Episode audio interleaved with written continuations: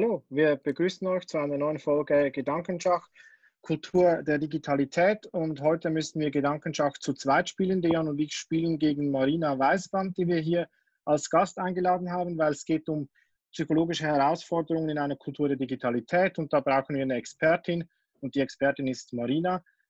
Kannst du dich kurz vorstellen, damit wir wissen, woher du deine Expertise hast, was du da mitbringst und was du uns erzählen kannst?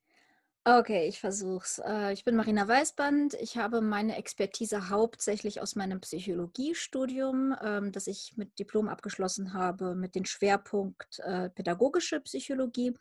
Und ich arbeite seitdem an der Schnittstelle Politik und Digitalität und Bildung und Digitalität. Ich leite im Moment das Projekt Aula, das Jugendlichen digitale Mitbestimmung ermöglicht. Super. Und ich möchte gleich mit Gefühlen einsteigen. Du hast kürzlich getwittert, über gleichzeitig geöffnete Möbelhäuser habe ich ... Gefühle, während du gleichzeitig Verständnis hast für deine Tochter, die sich sehr einsam fühlt im Moment.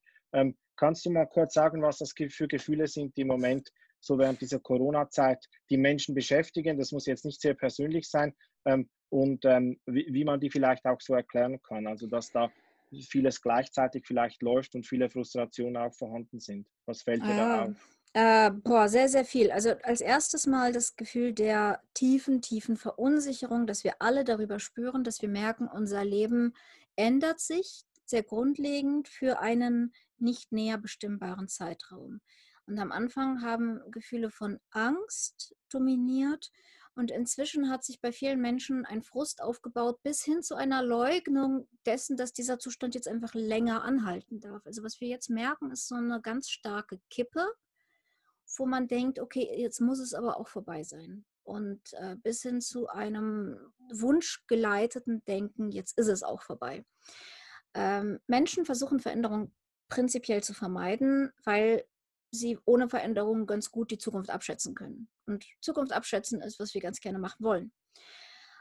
Das können wir aber gerade nicht und das löst bei vielen so eine Hilflosigkeit aus. Interessanterweise grundsätzlich reagieren Menschen auf Hilflosigkeit und Kontrollverlust mit zwei Dingen. Einerseits, sie gehen raus und andererseits, sie konsumieren, also sie kaufen ein. Das sind leider Gottes die zwei Dinge, die wir wirklich nicht machen sollten. Aber Sie können auch sich, ja. Nee, mach Philipp. Du warst gerade dran. Wollte nur sagen, Sie äußern sich auch im Netz. Sie sind wahrscheinlich viel im Netz. Wir sind ja jetzt auch hier in dieser Zoom-Konferenz. Äußert sich das auch, du hast jetzt Hilflosigkeit beschrieben, Frust, Leugnung vielleicht auch oder eine nötige Veränderung. Siehst du das auch so, dass sich das digital niederschlägt, was die Leute da auf Social Media tun, auf den Plattformen, vielleicht in ihrer auch zunehmend digitalen Arbeit, wenn sie nicht rausgehen können, wenn sie nicht vielleicht konsumieren können. Wie schätzt du das ein? Beeinflusst das? Ja, natürlich beeinflussen die Gefühle das Digitale, also ganz klar, weil ich wäre überrascht, wenn das Digital nicht abgebildet wäre. Im Gegenteil, es ist ja auch ein Ventil. Ich habe so wenig mit anderen Menschen zu tun, dass dieser digitale Raum ja auch mein einziger Sozialraum ist und die einzige Art oft, wie wir im Moment Gefühle verarbeiten und sichtbar machen können und damit auch eine Legitimation dieser Gefühle finden, ist sie mit anderen zu teilen. Ich habe ja selbst an dieser Stelle, wo ich das getwittert habe, dass es mich frustriert, dass meine Tochter nicht in die Kita darf, aber Ikea aufhat. Das habe ich ja auch getan, in erster Linie, nicht um irgendwas zu erreichen, nicht um irgendwas Sinnvolles zu kommunizieren, sondern um meinen Gefühlen Ausdruck zu verleihen. Und einerseits ist es wichtig, aber andererseits schaukeln wir uns viel mehr hoch, als wir es täten, wenn wir unsere Gefühle nur zum Beispiel mit unseren Freunden teilen würden. Dadurch, dass der Resonanzboden so viel größer ist, dass wir nicht uns zwischen 3 Menschen hochschaukeln, sondern zwischen Tausenden, bekommt das Ganze eine viel steilere Dynamik. Der Jöran hat mal dieses Bild geprägt von dem Verstärker, dass Digitalisierung der Verstärker ist. Das hast du auch schon immer wieder mal aufgegriffen, wir beide auch. Und ich habe mich jetzt gefragt, inwiefern das auf psychologischer Ebene und in der Kultur der Digitalität auch zutrifft. Das heißt, gibt es jetzt verstärkt Projektion, gibt es jetzt verstärkt kognitive Verzerrungen, aber gibt es auch verstärkt vielleicht irgendwelche Unterstützungsmechanismen? Also kannst du das beobachten? Ja, du hast einerseits, also sag mir, was du online siehst und ich sage dir, wer du bist. Die einen, die sich eher Sorgen um das Virus machen, hören sich jede Podcast-Folge mit Drosten an. Sie besprechen sich über, welche Masken sind besser und welche sind schlechter geeignet, welche Maßnahmen sollte man wann, wie ergreifen. Die errechnen mit diesen ganzen Online-Rechnern R-Werte, Reproduktionsraten und Infektionszahlen und beobachten das Ganze und können sich dadurch in ihrer Unsicherheit auch hineinsteigern in dieses ständige Rezipieren der Informationen. Auf der anderen Seite, die Leute, die es übertrieben finden, bekommen natürlich online auch wieder eine ganze Welt zurückgespiegelt an anderen Leuten, die es übertrieben finden, bis hin zu für eine Verschwörung halten, auf die Straße gehen, Corona-Partys feiern oder tanzen und das Ganze schaukelt sich da hoch. Und das Schwierige ist, diese verstärkten Zustände gleichzeitig auszuhalten, weil sich plötzlich Menschen begegnen, die aus diesen wiederum verstärkten Kontexten kommen. Würden sich normalerweise ein Mensch begegnen, der das eher ernst nimmt und einer, der eher genervt davon ist, die könnten sich noch unterhalten. Aber dadurch, dass diese Resonanzschleifen entstehen, bewegen sich die Leute in so verschiedenen Umfeldern, dass wenn man uns Bilder davon zeigt, wie Leute auf dem Stachus irgendwie sich zur Musik wiegen und alle auf einem Haufen hängen, dass wir davon völlig geflasht sind, weil wir nicht verstehen, aus welcher Welt so etwas entstehen kann. Also ich kenne die in Freiburg. In Freiburg gibt es solche Bilder, deswegen war ich nicht ganz so geflasht. Aber nochmal zum Verständnis. Wenn du sagst, das ist schwierig zu ertragen, ist es richtig so von der Vorstellung her und das Verstärkerbild passen sollte, dass einfach durch die Verstärkung einfach auch die Bandbreite sich dementsprechend auch vergrößert hat? Und das, ja. Oder was macht es schwerer? Du hast immer eine Bandbreite zwischen Menschen, aber an den extremen Enden sind normalerweise sehr, sehr wenige Menschen. Und was diese Verstärkung im Netz macht, ist, sie polarisiert. Stell dir vor, normalerweise sagen wir, Corona ernst nehmen sei eine Glockenkurve. Ja. Und auf der einen Seite sind so totale Hypochonder-Angstpatienten, die einmal husten und sagen, okay, jetzt habe ich schon Corona und ich darf niemand mehr in mein Treppenhaus lassen und so. Auf der anderen Seite sind totale Verschwörungstheoretiker, die sagen, das ist alles ist erfunden. Aber es sind nur einzelne und die meisten Menschen befinden sich irgendwo in der Mitte. Und jetzt haben wir das Problem, wenn du ein bisschen weiter rechts bist, hast du tendenziell viel mehr von diesem Verstärkungseffekt der rechten Seite. Und wenn du ein bisschen weiter links bist, hast du einen extremen Verstärkungseffekt von der linken Seite. Und dadurch bekommen diese extremen Positionen viel mehr Zulauf und die Leute, die sich normalerweise in der Mitte eher treffen könnten, werden radikalisiert. Das erleben wir auch politisch seit einer Weile. Mhm. Ich meine, du kannst ja auch eine ganz klare Korrelation sehen, wie die Reaktion auf Corona ausfällt mit einem relativ klassischen politischen Rechts-Links-Spektrum. Aber ist das jetzt ein Bias, wenn ich denke, irgendwie bin ich so in der Mitte? Also ich denke jetzt nicht, in 2 Wochen kommt die 2. Welle und wir werden alle sterben. Und ich denke auch nicht, irgendwie das ist alles nur ein großer Hoax und irgendwie gibt es das gar nicht. Sondern ich denke, das müssen wir ernst nehmen. Aber im Moment ist es eigentlich ganz gut unter Kontrolle. Dass so die Lockerungen, finde ich, teilweise ist auch ganz berechtigt. Und ich würde sagen, ich bin so der objektive Beobachter in der Mitte. Und ich würde jetzt sagen, recht viele Menschen, die ich kenne, die würden sich auch so bezeichnen. Also ich frage mich, klar gibt es die beiden Pole, aber gibt es nicht auch so in der Mitte viele, die sich vielleicht auch einreden, ich bin irgendwie total objektiv. Das bin ich natürlich nicht. Aber wäre das nicht noch so eine dritte Gruppe, die so beides sieht und denkt, irgendwie gehöre ich weder zum einen Lager noch zum anderen? Jede Verteilung, egal wie stark ihre Extrempositionen sind, hat natürlich auch eine starke Mitte. Und also erstens ist es natürlich immer ein Trugschluss. Alle von sich, egal wo sie auf dieser Glockenkurve sind, denken, sie sind die Vernünftigen. Es gibt niemanden, der denkt, ich bin an diesem Extrem oder irgendwie. Alle haben natürlich die Wahrheit für sich gepachtet und sind sehr objektiv. Aber klar, also man hat natürlich auch viele, und das sind, glaube ich, in dieser Zeit die beneidenswerten Menschen, die sagen können, naja, das passt schon so alles. Wir kommen da auch ganz gut durch. Ich hoffe, dass es sehr viele davon gibt. Es ist schwer, wenn man mit so viel Angst konfrontiert ist. Also was du hast, ist ein relativ abgeklärtes Verhältnis dazu. Je mehr Angst ins Spiel kommt, desto eher neigt man zu einer Extremposition.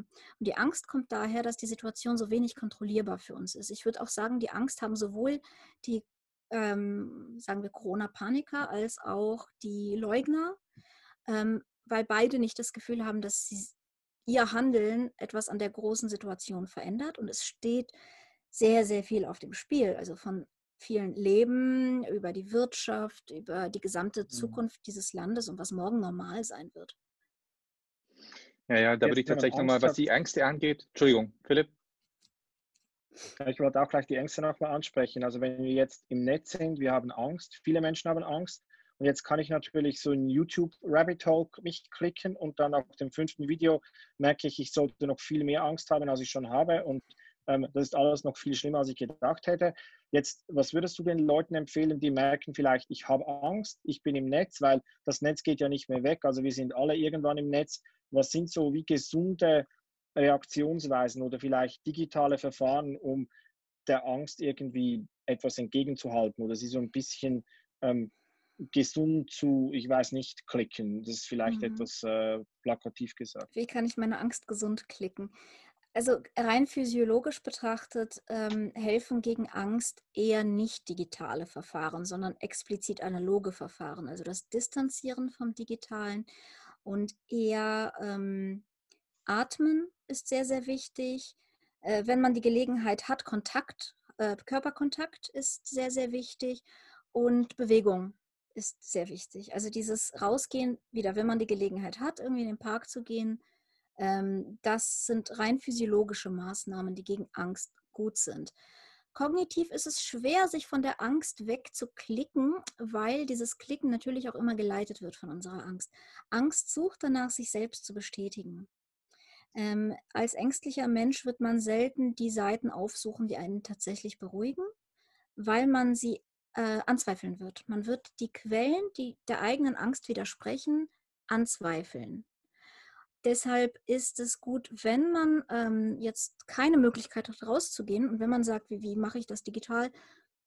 Filme, YouTube-Yoga und Websites, die gar nichts mit dem Thema zu tun haben. Also sich komplett mit einem anderen Thema beschäftigen, das einem nochmal auch so ein bisschen in Erinnerung ruft. Und ich glaube, die Perspektive laufen wir alle Gefahr, ein bisschen zu verlieren. Es gibt ein Leben jenseits von Corona. Ja, das kann ich tatsächlich nur ich habe jetzt halt für mich mitgefühlt, als du gesprochen hast, weil ich beim Militär in Jugoslawien oder damals Teil Jugoslawiens dienen musste. Und da war es auch so, ich wusste, dass ein Jahr dauert, aber es war wirklich wie ein Gefängnis. Und ich habe eigentlich nach ein paar Monaten völlig vergessen, dass ein Jahr dauert. Und ich hatte es, obwohl ich mein Kopf wusste, es endet da, hatte ich das Gefühl, es endet nie. Es war echt ganz schlimm. Deswegen kam jetzt ein bisschen wieder die Erinnerung hoch. Jetzt hast du ein paar Sachen angesprochen, die vielleicht Leuten weiterhelfen könnten. Ich habe jetzt noch eine Frage für mich so aufgeschrieben gehabt, die mich interessieren würde, ist, jetzt rein aus psychologischer Sicht betrachtet, im Kontext der Kultur der Digitalität, was wären es denn so für Aspekte, die man allgemein jetzt wissen sollte oder beziehungsweise welches Wissen man sich erwerben müsste, um so ein Basisset zu verfügen, was einfach einem hilft. Ja, also wenn man jetzt sagen müsste, das müsste eigentlich jeder dazu wissen, ob es irgendwelche klassischen Bias sind oder was auch immer, das würde mich interessieren aus deiner Perspektive. Ja, sehr gerne, denn tatsächlich, das, was man im Psychologiestudium lernt, ist ja nicht hauptsächlich, wie die menschliche Psyche funktioniert, sondern das ist hauptsächlich Statistik. Und das hilft in dieser Krise enorm weiter, weil wir alle täglich mit Statistik zu tun haben. Und es gibt ein paar also erstens, Menschen sind furchtbar scheiße darin, Statistik zu verstehen. Das ist einfach, unser Gehirn ist nicht geeignet für Statistik. Wir sind nicht okay damit. Das fängt da an, dass wir dazu neigen, Risiken zu überschätzen, wenn wir keinen Einfluss auf sie haben und Risiko zu unterschätzen, wenn wir Einfluss auf sie haben. Deshalb haben wir so viel Angst davor, in ein Flugzeug zu steigen, was ein sehr sicheres Verkehrsmittel ist. Aber jeder Raucher wird sagen, naja, mir passiert das mit dem Lungenkrebs nicht, ich habe es ja unter Kontrolle. Und das passiert uns bei Corona auch. Da, wo wir keinen Einfluss haben, fühlen wir uns total, also die einen glauben dann, oh mein Gott, das Virus wird uns alle vernichten. Die anderen glauben, oh, die Regierung macht das und pflanzt Chips in uns rein. Und, aber wo es darum geht, sich irgendwie gerade mit Freunden zu treffen, ist ein ganz, ganz häufiger Satz, naja, da wird schon nichts passieren. Weil man über diese Situation ja Kontrolle hat und das heißt, man unterschätzt das Risiko, in das man sich begibt. Das zweite ist Motivated Thinking, also motiviertes Denken. Das heißt, ich denke ganz rational und objektiv über eine Sache nach. Ich lese Fakten dazu. Aber sowohl dieses Rational, dem ich beim Denken folge, als auch die Fakten, die ich für vertrauenswürdig und glaubwürdig halte, folgen immer ein Stück weit meinen Wünschen. Und das sollten wir einfach als Menschen auf dem Schirm haben. Das ist auch, warum ich sage, als Angstpatient bin ich nicht so gut darin, mir objektive Informationen zu suchen, weil die Angst hat eigene Wünsche. Also die möchte sich auch selbst bestätigen. Ich werde immer dazu neigen, erstens, das zu beschützen, was ich schon für richtig halte.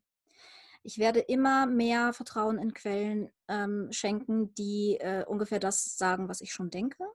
Egal wie objektiv richtig oder falsch sie sind. Ja, das verleitet natürlich auch viele Forscher dazu, dieses Motivated Reasoning. Wenn sie jetzt gerade irgendwie möchten, dass ihr Ergebnis ihrer Studie zutage fördert, dass Lockerungen bald möglich sind, dann gestalten sie auch die Studie entsprechend. Deshalb ist es immer wichtig zu gucken, wie objektiv sind denn die wissenschaftlichen Kriterien. Sonst noch irgendwas, was dir als Phänomen auffällt? Nee, aber glaubst du, wenn wir jetzt sagen, also reicht es denn aus, dann von kognitiven Verzerrungen zu wissen? Oder gibt es dann auch, also reicht das, oder müsste ich irgendwie auch noch so eine Handlungsanleitung haben? Weil ich meine, wir haben mal sagen lassen, wenn man versucht, Dinge zum Beispiel zu bekämpfen, dass man am meisten die dann verstärkt. Ja. Das ist leider so. Also das hat halt auch mit diesem Bias zu tun, dass man gerne an seinen eigenen Überzeugungen festhält. Und wenn den Überzeugungen widersprochen wird, dann sucht man intern immer mehr Argumente dafür, warum man diese Überzeugungen, warum die doch richtig sind. Und je mehr Argumente man intern sucht, desto mehr hat man automatisch parat. Umso gefestigter ist man paradoxerweise in seinen Überzeugungen. Das heißt, wenn mein Ziel wäre, jemanden von falschen Überzeugungen abzubringen, also zum Beispiel zu sagen, nee, das ist eine Verschwörungstheorie, dann, und ich die Zeit und die Muße dafür hätte, dann würde ich das durch geleitetes Fragen machen. Was gegen Angst, gerade Angst vor Kontrollverlust enorm hilft, ist so ein Worst-Case-Szenario durchzuspielen, weil Menschen haben meistens Angst vor dem Ungewissen. Und sie fürchten irgendwie, ich habe jetzt nicht die Kontrolle darüber und da könnte ja alles passieren. Und dann zu fragen, was könnte denn passieren? Was ist dieses alles? Erzähl mal so das Allerschlimmste, was du dir vorstellen kannst. Und in einem zweiten Schritt zu fragen, für wie wahrscheinlich hältst du das denn? Das kann gerade bei Angst enorm helfen. Und auch bei Verschwörungstheoretikern einfach mal die eigene interne Logik hinterfragen. So, okay, wow, Bill Gates macht die Mikrochips, okay, warum hat er denn dann, ne? Und so logische einfach Fragen stellen, weil diese Konstrukte natürlich alle so Hanebüchern sind. Ja, wobei es mit Chips, da ist schon, glaube ich, was dran. Also ich habe da so ein Gefühl. Ja, hast du? Ja. Aber jetzt sind wir so auf der Ebene, das ist so, ich kenne jemanden, also ich habe jetzt Dejan und der denkt halt über ein paar Dinge falsch, also er weiß nicht, wie man richtige Insta-Stories postet und das kann ich ihm dann so erklären oder ich kann geleitetes Fragen machen, ich kann ihn auch so ein bisschen auf die Schippe nehmen oder sowas. Das ist, ja okay, aber jetzt vieles von dem ist ja so auf einer komplexen gesellschaftlichen Ebene. Also er hat jetzt gesagt, die Menschen haben Angst, die Krankheit zu bekommen oder sie treffen sich mit Freunden, dann unterschätzen sie die Angst, aber eigentlich unterschätzen sie ja auch die Komplexität des Problems. Also es ist ja nicht so, wenn Sie und Ihre Freunde krank werden, das ist ja vielleicht gar nicht mal so schlimm oder die können das auch selber verantworten. Wenn Sie krank werden wollen, ja gut, dann Ihre Freiheit, aber Sie verursachen ja Probleme für andere Menschen, die halt nicht krank werden dürfen, nicht krank werden wollen. Vielleicht auch von der reinen Menge her gibt es da Engpässe und so weiter. Und das ist ja etwas, was jetzt ganz deutlich wird, dass wenn viele Menschen zusammenhandeln, dass da nochmal was passiert, was jeder Einzelne vielleicht gar nicht will oder gar nicht bemerkt, dass das passiert. Und da stellt sich für mich manchmal die Frage, wenn jetzt so offizielle Stellen wie Regierungen kommunizieren, dann senden sie ja oft so wie eine Botschaft aus, vielleicht auch eine komplexe Botschaft, aber die betrifft dann, du hast jetzt diese Kurve, da gibt es ganz unterschiedliche Menschen mit unterschiedlichen Dispositionen, die dann wie von einer Botschaft getroffen werden. Also sowas wie, in Deutschland gibt es ja jetzt Maskenpflicht, in der Schweiz sagen die Behörden, nein, es braucht keine Masken für alle, sondern nur, wenn man lange nahe beieinander ist, im Bus und so weiter, da sollte man Masken tragen, aber man sieht sehr wenige Masken in der Schweiz, in Deutschland sieht man viel mehr Masken im öffentlichen Raum. Und das ist ja, da haben die Regierungen einen unterschiedlichen Zugang gewählt, um in dieser ganzen Komplexität drin Leute zu erreichen. Hast du da auch so Vorschläge, was funktioniert gut, wenn man vielleicht auch so, jetzt ich denke so eine Schule, meine Schule hat 1500 Menschen, man sagt, wie wir machen es jetzt so und die machen es dann alle ein bisschen unterschiedlich und verstehen das auch alle ganz anders. Es gibt diese Formel, dass die Intelligenz einer Rollenspielgruppe der Intelligenz des dümmsten Mitglieds geteilt durch die Anzahl der Mitglieder entspricht. Das ist nicht falsch.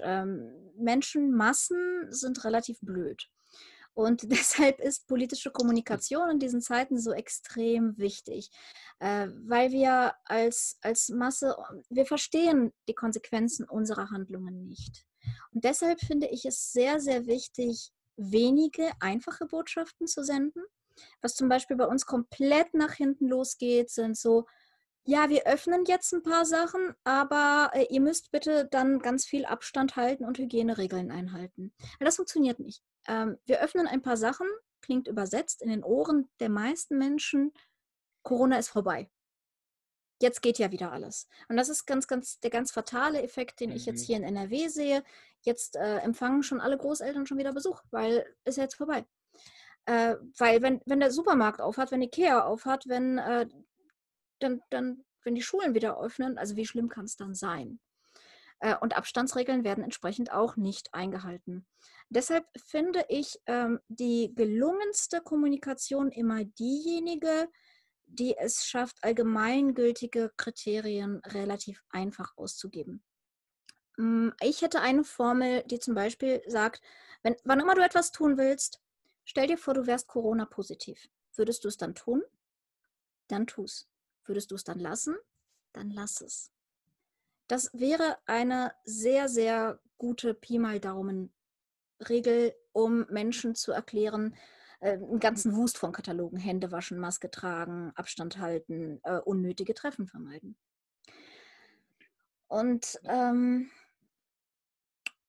das andere, ich bin ja eigentlich auch Liberale und Aufklärer und ich möchte gerne Menschen erklären, du schützt nicht nur dich, du schützt alle anderen. Und Dinge haben Ripple Effects, wie heißt das auf Deutsch?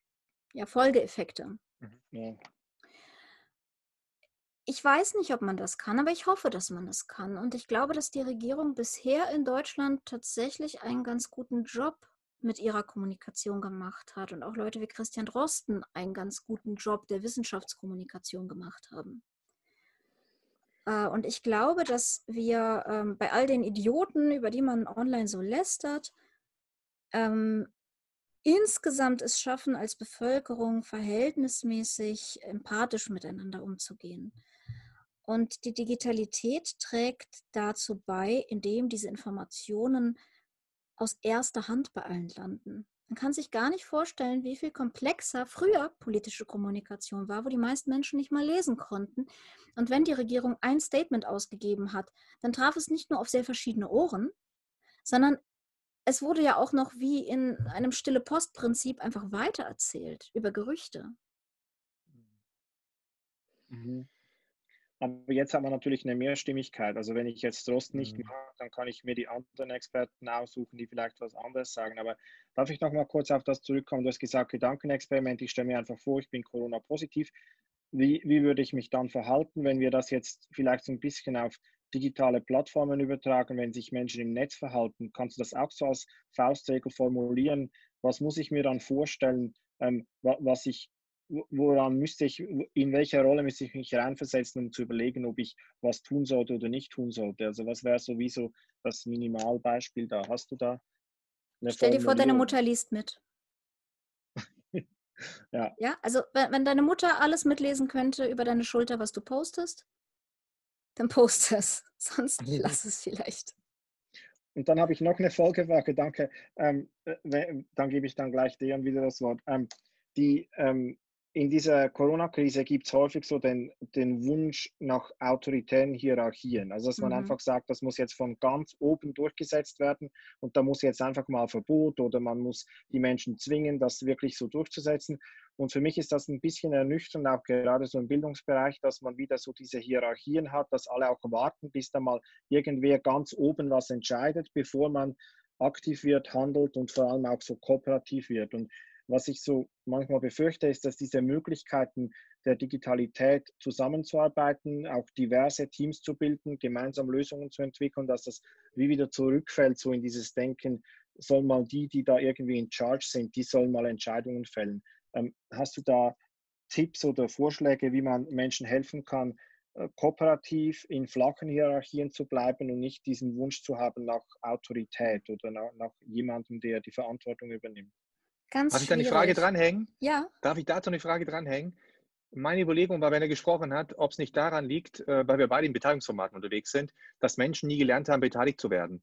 Und weil meine Beobachtung ist immer, gerade Menschen, die in dem Fall nie beteiligt wurden und immer gewohnt waren, dass sie das tun, was ihnen gesagt wird, dass die auch bei denen der Wunsch groß ist, dass jemand ihnen sagt, was sie tun sollen. Das heißt, mein Ansatz wäre jetzt als zertifizierter Küchenpsychologe, dass man mehr Beteiligung durchführen müsste, dass man von jung auf Beteiligungsformate erfahren müsste und dementsprechend mit Komplexität umgeht und dann vielleicht diese Beschreibung, die Philipp so jetzt auch gerade offengelegt hat, dass die dann weniger zutreffen würde. Als Leiterin eines Beteiligungsprojektes für Jugendliche würde ich dir zustimmen. Als Psychologin muss ich das allerdings ein bisschen komplexer sehen, denn dieser Wunsch nach Autorität ist leider... Ich fange anders an. Die Kultur der Digitalität ist eine Kultur des Friedens. Sobald die Zeiten unfriedlich werden, und mit unfriedlich meine ich auch Krisen, ist es normal, ist es universell menschlich, sich stärker an Autoritäten auszurichten. Das ist insofern auch eine funktionale Adaptation, also das hat seinen Sinn, weil, du wirst das wissen, Dejan, du hast gedient, wenn es brenzlig wird, dann ist durchaus wichtig, dass jetzt nicht jeder erstmal einen Stuhlkreis bildet und anfängt, sein eigenes Süppchen zu kochen, sondern dass einer eine Entscheidung trifft. Und oft rettet ja alleine eine Entscheidung Leben. Also oft ist das Fatalste, keine Entscheidung zu treffen. Und oft ist selbst die falsche Entscheidung, eine schnelle falsche Entscheidung, besser als keine Entscheidung. Ja. Das gilt nur für Krisensituationen. Das gilt nicht für Friedenssituationen. Und Menschen, die Angst haben, neigen auch dazu, sich selbst weniger zu vertrauen und autoritätsgläubiger zu werden. Deshalb sehen wir global und zeitstabil und über alle Regierungen hinweg, dass die Zustimmungswerte zu Regierungen in Krisen wachsen. Das ist nicht unbedingt bei allen Regierungen gut. Und die wachsen ja auch da, wo die Regierungen es mit Anlauf versemmeln. Und ich erwähne keinen Namen. Aber... wir denken mit.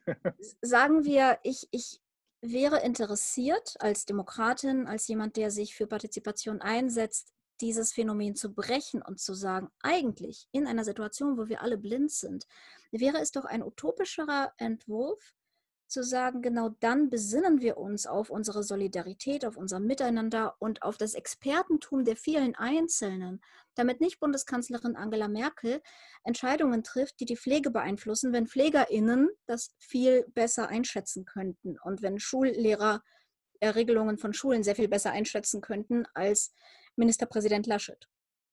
Und da habe ich jetzt die Erfahrung gemacht, ich habe, als die Krise anfing, bei krisenkultur.de gearbeitet und habe mit die Plattform Gemeinschaft.online entwickelt und beworben. Und das waren 128 freiwillige, ehrenamtliche Menschen, die sich da zusammengetan haben über einen Discord-Channel und in kürzester Zeit eine Hotline für ältere Menschen aus dem Boden gestampft haben, die deren Hilfsgesuche mit Nachbarschaftsangeboten verbindet. Und für viele dieser Menschen, mich eingeschlossen, war das ein Weg aus der Angst.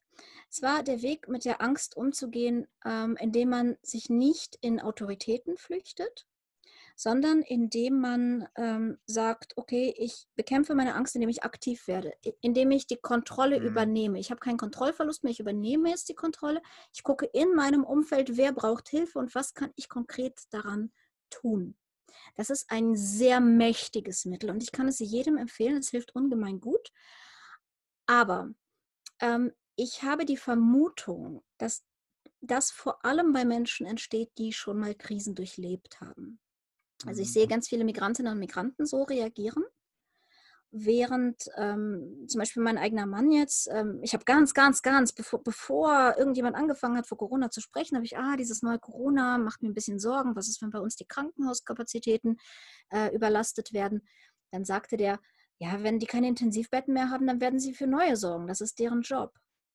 Das ist deren Job, also es gibt jemanden da oben, der immer helfen kann, ist, glaube ich, bei einem Menschen, der im Frieden aufgewachsen ist, der nie eine Krise erlebt hat, sitzt das sehr fest im Kopf und fördert natürlich diese Autoritätsgläubigkeit.